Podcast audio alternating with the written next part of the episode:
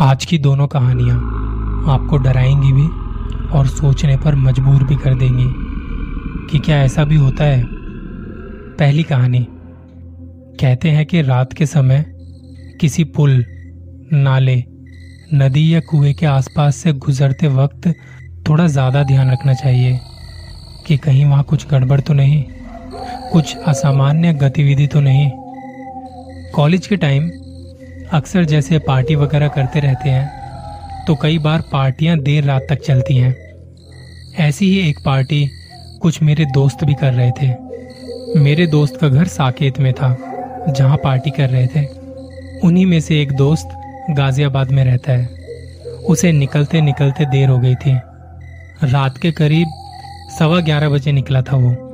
उसने थोड़ी पी भी रखी थी, पर उसने सभी को आश्वासन दिया कि वो बाइक आराम से और ध्यान से ड्राइव करके घर ले जाएगा और घर पहुँचते ही वो उन्हें फ़ोन करेगा। रात के समय अक्सर ट्रैफ़िक नहीं होता और जो गाड़ियाँ भी चलती हैं, जो गाड़ियाँ चलती हुई नज़र आती हैं, वो भी बड़े बड़े ट्रक चलते हैं। मेरे दोस्त को गाजियाबाद जाते वक्त रास्ते में एक पुल मिलता है, जो एक गंदे से नाले के ऊपर से होकर गुजरता है। वो बड़े ध्यान से बाइक चला रहा था। उसे हल्की हल्की नींद भी आ रही थी। उस पुल के पास पहुँचने से पहले उसे वहाँ लगे बैरिकेड के पास।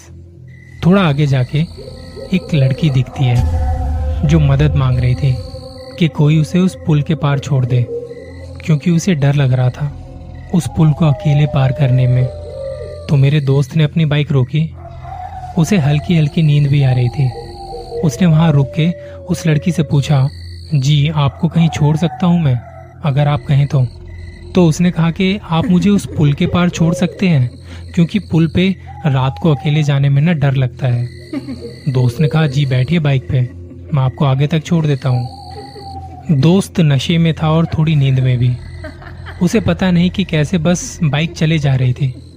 बाइक के एक साइड से एक ट्रक गुजरता है और ट्रक ड्राइवर दोस्त को देखकर कुछ इशारा कर रहा था, पर वो समझ नहीं पाया कि ट्रक ड्राइवर क्या कहना चाह रहा है।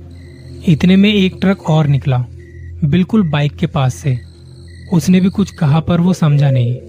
तीन चार ट्रक गुजरे आसपास से, लेकिन वो समझा नहीं। वो बस पूरे ध्यान के साथ हल्की हल्की नींद नशे में बाइक चलाए जा रहा था। दोस्त को कुछ महसूस तो हो रहा था कि कुछ तो बात है, और ये ट्रक वाले ऐसा क्यों कर रहे हैं? तभी एक ट्रक बाइक के पास से गुजर रहा था। उसमें एक सरदार जी थे। उन्होंने अपने ट्रक से एक डंडा निकाला और बाइक रोकने को कहा।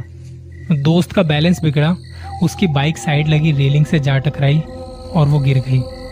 सरदार जी ने देखा तो कंधे से खून बह रहा था। तब सरदार जी ने दोस्त के फ़ोन से लास्ट टाइल नंबर निकाल के उन्हें बताया कि ऐसे ऐसे इस लड़के को चोट लग गई है। आप हॉस्पिटल में आ जाओ। दोस्त लोग हॉस्पिटल आए और जब उसे भी होश आया तो उसने पूछा कि मैं यहाँ कैसे? और मेरा कंधा इतना दर्द क्यों कर रहा है? तो दोस्तों ने बताया कि एक सरदार जी तुझे यहाँ लेकर आए थे। उन्होंने बताया कि तेरे पीछे एक लड़की बैठी थी। जब तू उस पुल को पार कर रहा था, तुझे शायद पता नहीं चला, या तो तू नींद में था या नशे में। और जो लड़की तेरे पास, तेरे पीछे, तेरी बाइक पर बैठी थी, वो तेरे कंधे को खाए जा रही थी। जब सरदार जी ने देखा तो अपना डंडा निकाला और बाइक रोकने को कहा। तेरी बाइक जब गिरी तो वो लड़की सरदार जी को घूर के देख रही थी। उसका मुँह, उसका पूरा मुँह तेरे खून से सना हुआ था और आँखें एकदम लाल थी। सरदार जी के साथ दो तीन लोग और वहाँ आए तो वो लड़की वहाँ से गायब हो गई और वो तब तुझे यहाँ पे इस हॉस्पिटल में लेके आ गए। दूसरी कहानी। ये बात तब की है जब मैं इस शहर में नया नया आया था। मैंने उस वक्त ये कहानी यहाँ के लोगों से सुनी थी। एक बूढ़ी सी औरत जिसके साथ कोई नहीं, ना पति, ना कोई बच्चा। वो बिना व्हील चेयर के सहारे से चल फिर भी नहीं सकती थी। उसके पति की रहस्यमय मौत के बाद वो किसी ऐसे को ढूंढ रही थी जो उसकी देखभाल कर सके, जो उसके रोज़मर्रा के काम में मदद कर सके। और इन सब में खास बात ये थी कि घर की थी दो मंजिल, और दोनों मंजिल अंदर से बस एक पुरानी सीढ़ी से जुड़ी हुई थी। जब इस बूढ़ी औरत को ऊपर से नीचे या नीचे से ऊपर जाने की ज़रूरत होती थी तो देखभाल करने वाले को इस कमज़ोर बूढ़ी औरत को एक बच्चे की तरह गोद में उठाकर सीढ़ियों से ऊपर नीचे ले जाना होता था। एक दिन पुलिस के पास इस बूढ़ी औरत का फ़ोन आया। एक हत्या हुई थी, और क्योंकि पुलिस की तैनाती के कारण पुलिस वाले कम थे तब, दिवाली की तैयारियों में लगे हुए थे, और कातिल पहले ही घटना स्थल से भाग चुका था। तो शुरुआती जाँच पड़ताल के लिए सिर्फ़ एक जासूस को भेजा गया। वहाँ पहुंचकर उसने बैल बजाई। काफ़ी देर हो गई। उसे लगा शायद बैल खराब होगी तो उसने दरवाज़ा खटखटाया। अंदर से कोई जवाब ना आने पर जासूस ने थोड़ा धक्का लगाया और दरवाज़ा खुला। दरवाज़ा खुला तो उसने देखा कि देखभाल करने वाले का गला बुरी तरह से चीरा हुआ है और उसका शरीर जैसे खून से सना हुआ। पहली मंजिल पर पड़ा हुआ है। वो बूढ़ी औरत व्हील चेयर में बैठी, चुपचाप और बिना हिले, उसकी लाश को ऐसे घूर रही थी जैसे किसी गहरे सदमे में हो। जासूस को उस औरत पर बिल्कुल भी शक नहीं हो रहा था। एक तो क्योंकि वो चल फिर नहीं सकती थी, और दूसरा इसलिए क्योंकि मर्डर के समय वो ऊपर ही फंसी हुई थी। उस जासूस ने अपने दस्ताने पहने, कुछ तस्वीरें ली वहाँ की सबूतों के लिए अपने हाथ पैर मारे और शरीर को तब तक ढक दिया जब तक कि लाश की जाँच पड़ताल करने वाले लोग नहीं आ जाते, जैसे आम तौर पर किसी मर्डर केस में होता है। अब उसने नीचे के फ्लोर से अपनी छानबीन शुरू कर दी। फिर बूढ़ी औरत से पूछा, कि क्या वो ऊपर भी जाकर देख सकता है?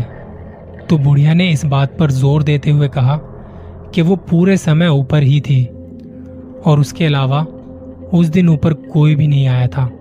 लेकिन इसके बावजूद भी जासूस सीढ़ियों से ऊपर की ओर जाने लगा और बुढ़िया उसे आते देख चुपचाप एक तरफ़ हट गई। वहाँ सीढ़ियों के पीछे से एक पतला सा रास्ता था, जिसके साथ ही तीन बंद दरवाजे थे। उन तीनों दरवाजों को बारी बारी खोलकर देखा।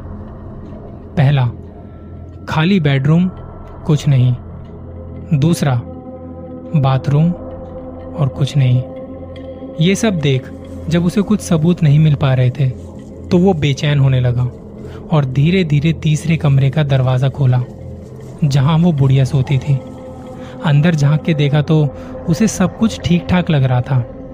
एक अलमारी, बिस्तर और उसके बगल में टेबल टेबल के ऊपर एक छोटा सा लैंप। वो बहुत गौर से कमरे की हर दीवार को जांचने लगा। लेकिन उसे जो मिला वो नहीं, पर बल्कि वो जो नहीं मिला, जिसकी वजह से वो जासूस चौकन्ना हो गया और उसका हाथ धीरे से अपनी बंदूक की तरफ़ बढ़ने लगा। ये इतनी छोटी सी चीज़ थी कि पिछली बार पति की हत्या के जाँच के समय उन्होंने इस पूरी बात को नजरअंदाज कर दिया था। ऊपर की तरफ़, ऊपर वाली मंजिल पर कोई टेलीफोन नहीं था।